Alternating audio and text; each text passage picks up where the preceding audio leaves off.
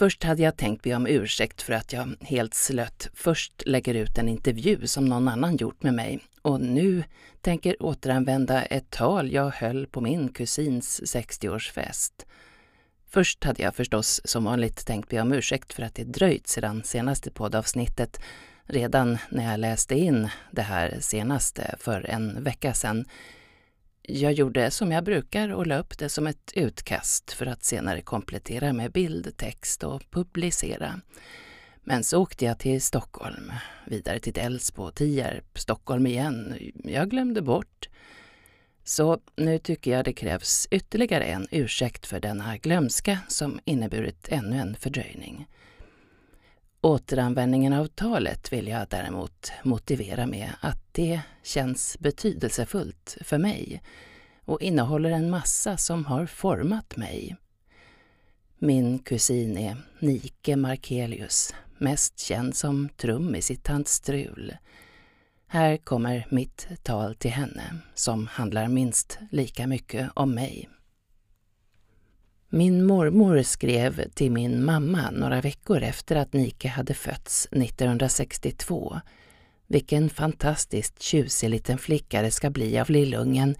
Vilken bra blandning. Jag tycker att det verkar som en önskedröm att ha en liten vacker bra unge och slippa karsloken. Det där kunde ju lika gärna ha handlat om Nike själv. Jag vet inte riktigt vilken av morbröderna det var vid någon släkttillställning hos K under kall vinter där Nike skulle dra in till stan efter middagen som frågade Nike om hennes tunna kappa ens hade något foder. Det är ett foder, svarade Nike. Och så någon som uttryckte viss oro inför att denna unga flicka drack whisky och inte bara ett glas. Hur skulle det gå? Senare, många år senare, när jag äntligen hade kommit att uppskatta spriten, då hade Nike tagit nästa steg.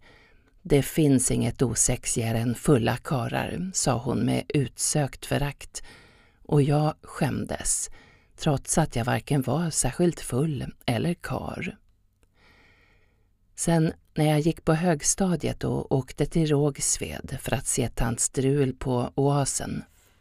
Alltså, wow, Rågsved. Jag hade ju bara tagit gröna linjen mellan T-centralen och Hötorget typ. Själv bodde jag ju i blåaste Täby, men hade börjat se hur jag inte riktigt var som dem, utan mer som det jag åtminstone föreställde mig att Rågsved var.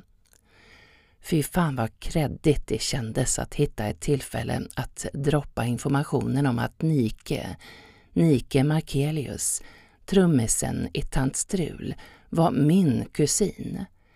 Jag riktigt kände hur en liten droppe av hennes aura sipprade ner på min egen plågsamt välartade identitet. Det var nästan så att jag blev någon att se upp till. Jag ville vara som Nike, kände mig alltid hämmad och självmedveten i hennes sällskap. Nike tvekade aldrig, sa alltid vad hon tyckte och den där dödsföraktande kaxigheten bakom trummorna, gitarren, mikrofonen och de läckra klänningarna, den orättvist sexiga kroppen, brösten som är snyggare än mina fast mina är så snygga.